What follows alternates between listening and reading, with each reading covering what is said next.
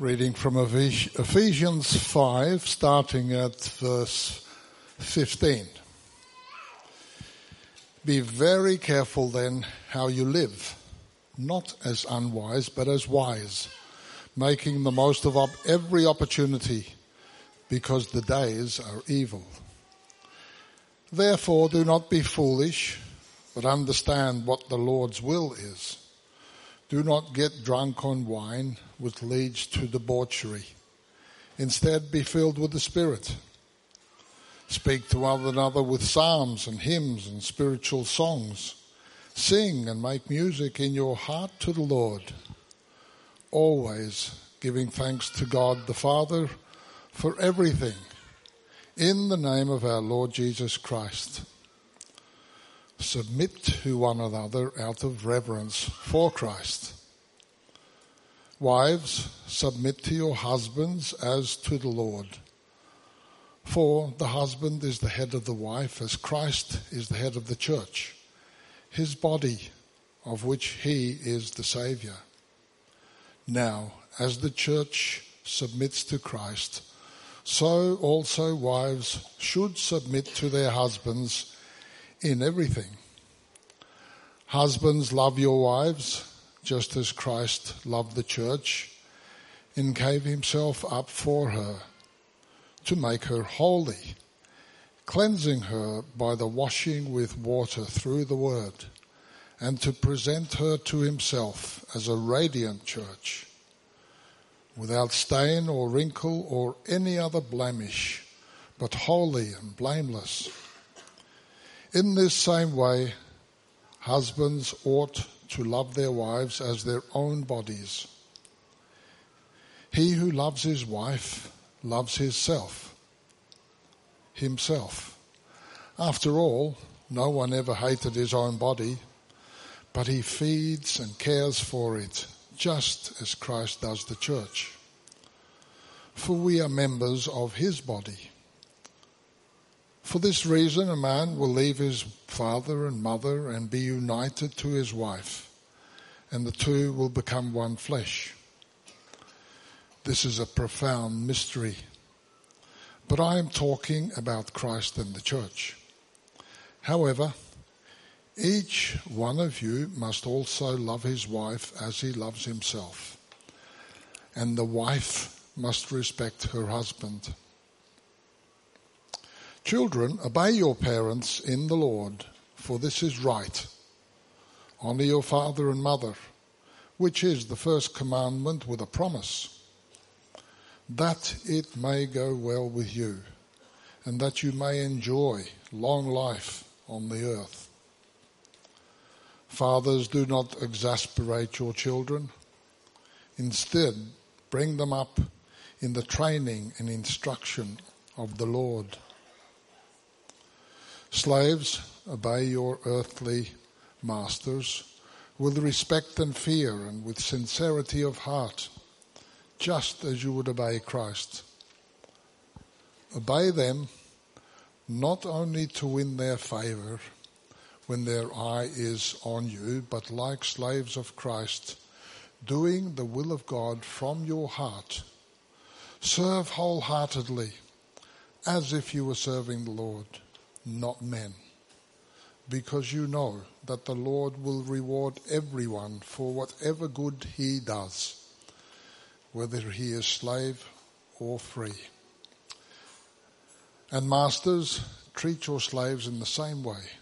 Do not threaten them, since you know that he who is both their master and yours is in heaven, and there is no favoritism with him couple of weeks ago, the 2016 census data was released. And it was really interesting the way that the media focused in on some of the results. There seemed to be a particular fascination in the media around how many Australians identify with a religion. And even before the census, you could tell that this was a storyline that some people are really interested in. So at the shops near me, uh, you might have seen some of these. There was a sign that said, not religious anymore, mark no religion on the 2016 sentence, uh, census. If the sign had said not religious, mark no religion, that would be a kind of helpful public service announcement. But instead, the people who paid money to advertise like this were very subtly suggesting a storyline, not religious anymore. And this is the storyline that the media seems to be fascinated by at the moment. Now, I reckon their fascination with this sort of story is, is itself fascinating. I keep wondering why they care so much. And I find it fascinating the way that all sorts of assumptions are, are sort of made along the way and confidently suggested for why people are losing their religion. Like in one article um, that I read from the ABC, a journalist wrote, As education levels have increased, identification with religion has decreased. And this was confidently stated like it's the most obvious thing in the world. But it's a bit of a, a bizarre statement, really. And all sorts of assumptions are actually smuggled in there. I mean, think about what it could have said. As education levels have increased, so have obesity levels. And we'd all say, What? Really? How are those two connected? And so we should. It would be a completely misleading thing to say. Or it could have said, as people identifying with the religion decreases, obesity rates have increased. And we'd all say, What a ridiculous thing to write. But for some reason, we more readily accept the storyline about religion that the media creates. And if you get down to what that basic storyline is that's being implied, sometimes in the media like this, but very often by prominent atheists, the storyline goes that it's uneducated to believe in God. At least, to believe in God as he's understood in organized religion is to indulge in a bit of foolishness. In fact, one atheist organization calls themselves the Brights and whether they mean to imply it or not, what they're implying is that to believe in God is not bright. Now, there's no truth to this storyline, of course, and in fact, it's pretty poor logic, and ironically, in one sense, it's kind of an uneducated viewpoint. A quick look around reveals that there are, yes, incredibly intelligent atheists, but equally, there are in- incredibly intelligent people who believe in God, many who are Christian people like the atheist academic turned Christian C.S. Lewis, or the University of Oxford uh, mathematician John Lennox, or the former head of the Human Genome Project, Francis Collins.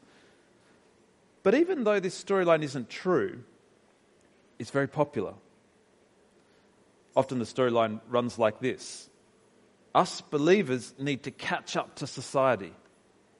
We're behind the times we're out of touch, and quite frankly, we're unintelligent. And the remedy is to stop believing in God, or at the very least, to bring our morality into line with the 21st century idea of morality. And it presents a real challenge to us. And one way that we're tempted to face this challenge is by accepting this storyline and thinking that we do need to catch up we do need to catch up to the rest of the world by getting rid of what looks foolish and adding in what looks wise. And that's what some of us do. We jettison things that our world doesn't like, all those things that the world laughs at or finds unpalatable, we abandon. And we start trying to conform our storyline according to the world's storyline instead of conforming it to God's. It's actually exactly what one atheist comedian suggests that we do, Tom Ballard. He advises us to do this. He says to religious people, You need to see the teachings in the books and run them through your own moral processing. You bring your values to the Bible and you weigh the teachings against that internal ethical code. But let's be honest a form of Christianity that attempts to please both the world and God fails on both counts. It doesn't please God. And in the end, it has absolutely nothing to offer the world. And from God's point of view, it's not wisdom, it's foolishness. Look again at Ephesians 5, verse 15, where we saw this. Paul writes, Be very careful then how you live, not as unwise, but as wise, making the most of every opportunity because the days are evil. Therefore, do not be foolish, but understand what the Lord's will is. From God's point of view, pandering to what our world wants is not wisdom. What our world wants is so fickle, it, it changes from generation to generation what's right and what's wrong. Our world wants to claim the moral high ground, but in the end, it actually has no solid absolute logical basis on which to rest its morality. Without God, an internal personal ethic, ethical code is really just preference. But for us who've seen that there really is a God and that He's made Himself clear in Jesus, for us who've seen that He's on our side, having seen that, wisdom can only be to let go of what we want, to let go of our preference, and to find out what God wants. Today, we're going to see some things that our world tells us are foolish and, and things that we should throw off. But either God knows what He's talking about or He doesn't. Wisdom for us is not picking or choosing what we do and don't like. Wisdom is throwing ourselves in completely. Wisdom is carefully walking the, the way that God wants us to. And this brings us to our first point. Wisdom is being filled with the Spirit. Look at verse 18. Paul writes, Don't get drunk on wine, which leads to debauchery. Instead, be filled with the Spirit. Instead of being under the influence of alcohol, we're to be under the influence of the Holy Spirit drunkenness necessarily means that you, you lose self control. And drunkenness risks throwing away a friendship or a marriage, or, or it risks even throwing away life itself. The Holy Spirit leads us to walk in wisdom, which means that He takes us in the complete opposite direction. He leads us to self control. Paul wrote just before that wisdom for us is to understand the Lord's will. Now, in one sense, that's easy. The Holy Spirit has given us scripture, and, and the Holy Spirit helps us to understand it. But what's hard is figuring out what this looks like in practice on the ground. Now, it's, it's clear here, for example, that God doesn't want us to get drunk. But what that looks like on the ground is not always so clear to figure out. For some people, it will mean not drinking at all. I was watching Julia Zemiro's show Home Delivery the other day with Colin Hay from the band that used to be Round Men at Work. And Colin struggled with alcohol in the, in the 80s and 90s, and he lives over in America now. And he was saying when he comes back to Australia, he finds it really hard because people are always trying to get him to have a drink. But he knows he just can't go there anymore. For some of us, wisdom on the ground means taking the same path as him and not drinking at all. Wisdom for others might mean just having one, because we weigh 50 kilos, and that's one makes us start to lose self control. For others, it might mean having a few drinks, and we're fine. But the point is that alcohol is a gift from God, and it's not for drunkenness. It's very easy to justify ourselves, but it's foolishness that plays around with this, and it's not what God wants for us. God wants us to go instead where the Holy Spirit is leading. And Paul tells us five places that the Holy Spirit leads. We see four of them in verses 19 and 20. So he says, Be filled with the Spirit, speaking to one another with psalms, hymns, and songs from the Spirit. Sing and make music from your heart to the Lord, always giving thanks to God the Father for everything in the name of our Lord Jesus Christ. And this brings us to our second point being filled with the Spirit leads us to sing. Do you notice three and maybe four out of those five places that the Holy Spirit leads us have got some connection to singing? So, one, we're to sing, sorry, one, we're to speak to one another with psalms, hymns, and songs. Two, we're to sing. Three, we're to make music from our hearts. And four, we're always to give thanks. Now, it might seem strange, but the wise path, path that the Holy Spirit leads us on is a, is a path where we're led to sing. Our Pentecostal brothers and sisters know this, but I'm not sure that we know it in the same way that they do. Evangelicals like us used to know it. Charles Wesley was an Anglican minister who became a Christian at 37. Amazingly, that can happen. After that time, so he was 37, after that time, he wrote over 8,000 songs in his life. Luther said this about music Next to the Word of God, music deserves the highest praise. The gift of language combined with the gift of song was given to man that he should proclaim the Word of God through music. He was a bit feisty at times. He also said this a person who does not regard music as a marvelous creation of God must be a clodhopper indeed and does not deserve to be called a human being. Feels a little harsh. He should not be permitted to hear anything but the braying of asses and the grunting of hogs. People sometimes think that singing in church is foolishness. Um, they, they, they think it looks silly and it, it feels silly. But God is telling us here it's the opposite. Foolishness for a Christian is not following where the Holy Spirit is leading us to sing. Foolishness is not joining our hearts and our, our minds in this. Now, people will say it's just not our culture anymore. But I don't really buy that because it's always been human nature to express ourselves and our emotions in singing. And if you go along to the cricket or a Coldplay concert, it, it seems perfectly normal. Why on earth would it be wise to sing at a Coldplay concert and not wise to sing to our God when we're here together? God has made us to sing. And we are emotional beings. Music is that beautiful connection. Music in church should be that beautiful connection between deep meaning and deep emotion. And this means, of course, our songs need to have great content and we need to join that great content with our real emotion. Now, you might be thinking, it's just not me. I just don't like doing it.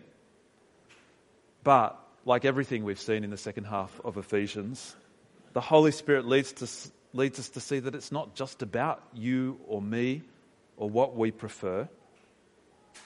In fact, in this passage, we saw as we sing, we actually speak to one another. At the same time as we sing to God, and as our hearts are making music to God, we are speaking to one another. It's like the external sound waves are, are for the benefit of those around us, and the internal heart is for the benefit of God. Now, I was, I was thinking over my greater than two years now, I think that I've been here, and I, I don't think I have very often called us out on something. But I, I feel like I would not be doing us any favours if I didn't call us out on this at TNE. I think we've got a lot of growing to do in this area. And there could be lots of reasons why. It's kind of hard to sing in a school gym with the heaters blaring above you. But I think it's more than that. I think we've got a lot of growing to do here.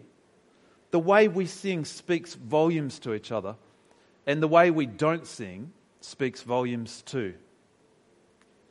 When we don't sing, what are we saying to each other? What are we saying to our kids who are watching us? Whether we mean to or not, what we're saying is this is foolishness. Whereas God says wisdom is to follow the Spirit's lead and to join our minds and our hearts as we join our voices together and sing. Well, the fifth place that Paul says the Holy Spirit leads us is quite different to what we might be expecting. Look at verse 21 with me. Paul says, and this is connected to being filled with the Holy Spirit he says, submit to one another out of reverence for Christ.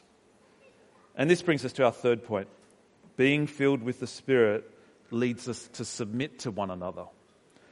The idea of, of su- submitting is not at all valued in our society. We treat submission like it's a bad thing, even. And I think that's because we wrongly confuse it with being demeaned. And so, wisdom is actually seen in throwing off submission. This is fundamentally different to God's view of wisdom, and it's actually completely different to how God wants us to relate in His new society, the church.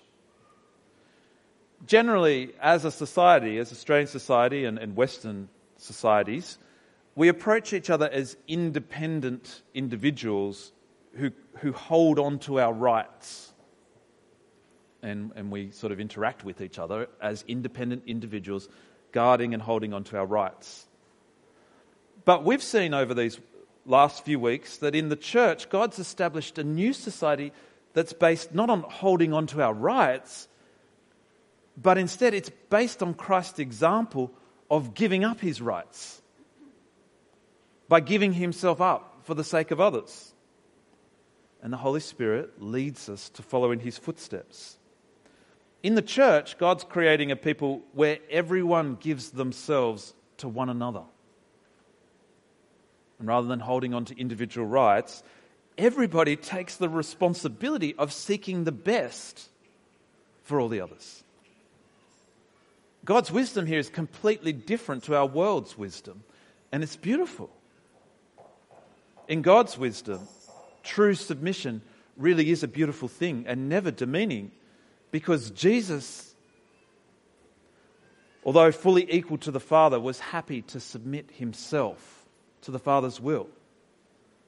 And if God the Son can embrace submission, then so can we.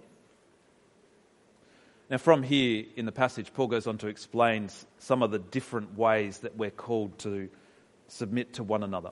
And he, he gives three different, he talks about three different contexts there's husbands and wives, there's parents and children, and then there's masters and slaves. Today, uh, unfortunately, we only have time to briefly, really, uh, look at husbands and wives. We sort of did a little bit children and parents with, with the kids. Hopefully, another time we'll get to come back to this. But today, we're just going to look at husband and wives. And here, don't you reckon that we've come to a part of the Bible that we're so tempted to just jettison. This is definitely, definitely one of those areas that we're told that where we're out of touch and out of date. Have a look at Ephesians 5:22 again. Wives, submit yourselves to your own husbands as you do to the Lord. For the husband is the head of the wife, as Christ is the head of the church, his body, of which he is the Saviour. Now, as the church submits to Christ, so also wives should submit to their husbands in everything. I've got three quick things to say before we look at this. And first, I think we need to admit that it's incredibly hard for us to engage with this fairly. The vast majority of, majority of us here can't help but, but read this through certain lenses that colour our vision. Most of us um, here have grown up in a world that's been impacted heavily by feminism. And a lot of that impact has been great for us and, and helpfully shaken up oppressive ideas and structures in our society. But it means that it's incredibly difficult for us to read Paul fairly.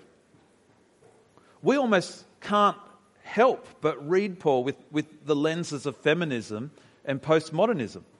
And so it's virtually impossible for us to leave our suspicion behind, even for a moment, and give him a fair reading. But if you're a believer, the Holy Spirit leads us to realize that this isn't simply the words of Paul that we're reading here. This is the Holy Spirit bringing God's own word to us. And we might be struggling and, and we might have a lot of questions after today but they're questions worth asking and exploring. What we can't do is just chuck this away. The second quick thing worth saying, though, is that probably most of those things that jump into our minds when we read this are absolutely worth rejecting.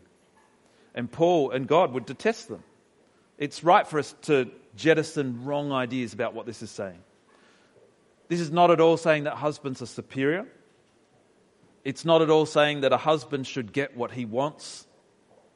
It's not at all giving any justification for any kind of controlling behavior or manipulation. And to use this part of the Bible to justify any kind of abuse is to actually commit another kind of abuse spiritual abuse. We're right to turn away from those things. And in fact, it's our duty to turn away from them. And if evil men use God's word to justify demeaning or controlling or abusing their wives, it's our duty to call them out on it and to expose that for what it is evil. Let me say right up front that the corruptions of this text, they're not just sickening to our modern sentiments, they're sickening to God. The third quick thing worth saying, though, is that nonetheless, what God has in mind here clashes with human thinking.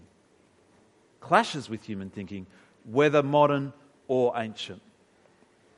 For different reasons, what Paul writes here clashed with their thinking back then, too. And even once we get rid of all the things that this is not saying, it's still confronting to our modern way of thinking. There's no way of getting around the fact that this is completely countercultural. But rather than run away from this clash, clash of cultures, it's in this really difficult space that we get to see whether God's path really works or not. And whether it really is the most beautiful way. It's in this space that God's way actually stands out in complete contrast to the rest of the world. Having said those three things, the first thing that we need to notice about what, what's said here is nowhere is a husband ever told to require submission from his wife. In one sense, it's none of their business. It's between God and the wife. The husband has his own calling, and that gives him plenty to keep him occupied. Look at the lead that the husband is to take. Look at the, the nature of his authority, if you like, in verse 25. Husbands, love your wives just as Christ loved the church and gave himself up for her to make her holy, cleansing her by the washing with water through the word, and to present herself her to himself as a radiant church without stain or wrinkle or any other blemish, but holy and blameless. The lead that the husband is to take as the head is to love his wife in the same way Christ loved the church. The nature of his authority is to give himself up for his wife, just like Christ gave himself up for the church. He's to lead with a love that sacrifices himself in order to serve his wife. Think about the way that Jesus loved us. It wasn't an empty display of love, it was both costly and incredibly effective. It wasn't a half hearted kind of token lip service to love, nor was it a grand but useless romantic gesture. It was a grueling, bitter sacrifice that brought the church to true freedom, true liberation, to reach our full potential as God's restored humanity. Jesus doesn't force us to be something we're not. He gives up himself so that we can finally be all that God intended us to be. And a husband, we read, is called to love his wife in the same kind of way. Not half hearted, not with empty romantic gestures, not forcing his will on her, but with real sacrifice, he seeks to serve his wife, helping her as far as he's able to be fulfilled, free and to be everything that God's made her to be. Look at verse 33, where Paul really brings together everything that he's saying here and, and summarizes it at the end of this section. This is, this is the heart of where the Holy Spirit's leading us. In verse 33, Nevertheless, each one of you must also love his own wife as he loves himself, and the wife must respect her husband. See that? The heart of a wife's submission in Paul's summary is respect. And the word used for respect here is not, not a kind of light or token respect, it's a deep kind of respect. And the heart of a husband's love here is loving his wife as being one with himself, which we didn't have time today to explore, unfortunately, but we will at another point. But this idea of oneness, it means considering her welfare to be his welfare giving her his devotion and energy just as easily as he'd give it to himself. So that putting her first and, and himself Second, is as natural as looking after himself. So, how should we apply these things to our marriages today?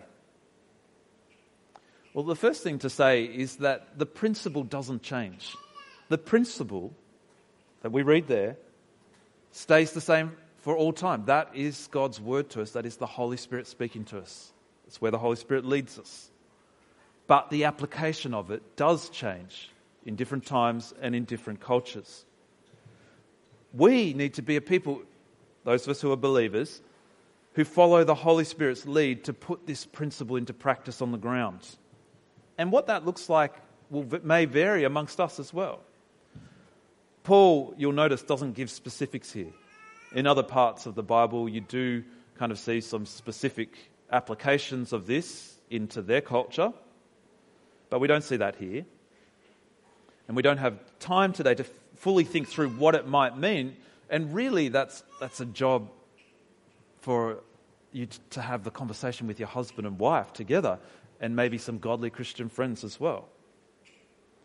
But let me finish with just a few thoughts.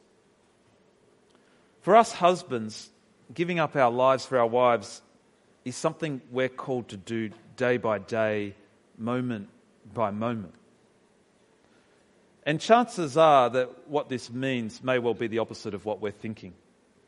It doesn't mean autonomy or making decisions on behalf of your wife It doesn't mean putting your foot down. It means sacrificially leading our wives in every aspect of life, spiritually. And it means leading them in other ways too. So it means doing housework, it means listening to our wives and understanding our wives. It probably means knowing and loving our wives' friends as well. It means cooking, cleaning, washing, working to provide money, changing nappies, reading the Bible with the kids. It means all sorts of things. Luther's on fire today, so let me um, quote him again. Luther wrote that worldly wisdom makes us think like this. This is worldly wisdom, wisdom talking. Alas, must I rock the baby, wash its diapers, make its bed, smell its stench, stay up nights with it, take care of it when it cries, heal its rashes and sores, and on top of that, care for my wife, provide for her, labor at my trade, take care of this and take care of that, do this and do that, endure this and endure that, and whatever else of bitterness and drudgery married life involves. Why should I make such a prisoner of myself? That's worldly wisdom. But then Luther contrasts it with the Spirit's wisdom. What then does Christian faith say to this? It opens its eyes, looks upon all these insignificant, distasteful, and despised duties in the Spirit, and is aware that they are all adorned with divine approval as with the costliest gold and jewels. God, with all his angels and creatures, is smiling not because that father is washing diapers, but because he is doing so in Christian faith. That was Luther writing 500 years ago, not with a feminist mindset, but with a spirit filled mindset. And we are called to do exactly the same. Now, that's something for us men to be thinking through. It's a bit harder for me to comment on what submission should look like for wives today. But like for husbands, it could well be the opposite to what we might think it means. It doesn't mean shrinking back. It doesn't mean being demure, being dominated, and not speaking your mind. It does mean showing deep respect, though, even to a flawed man, which means not mocking him or demeaning him when you're talking with your friends or your mother it means arguing with strength, for sure, but still with respect. It means not patronizing or mothering him. It means not respecting, disrespecting him in front of the kids. It means encouraging your husband's attempts at leading selflessly, even when they're not how you do it. And it means gently providing the space and encouragement for him to step up when he's not leading sacrificially. Figuring out this is not easy. Figuring out submission is not easy.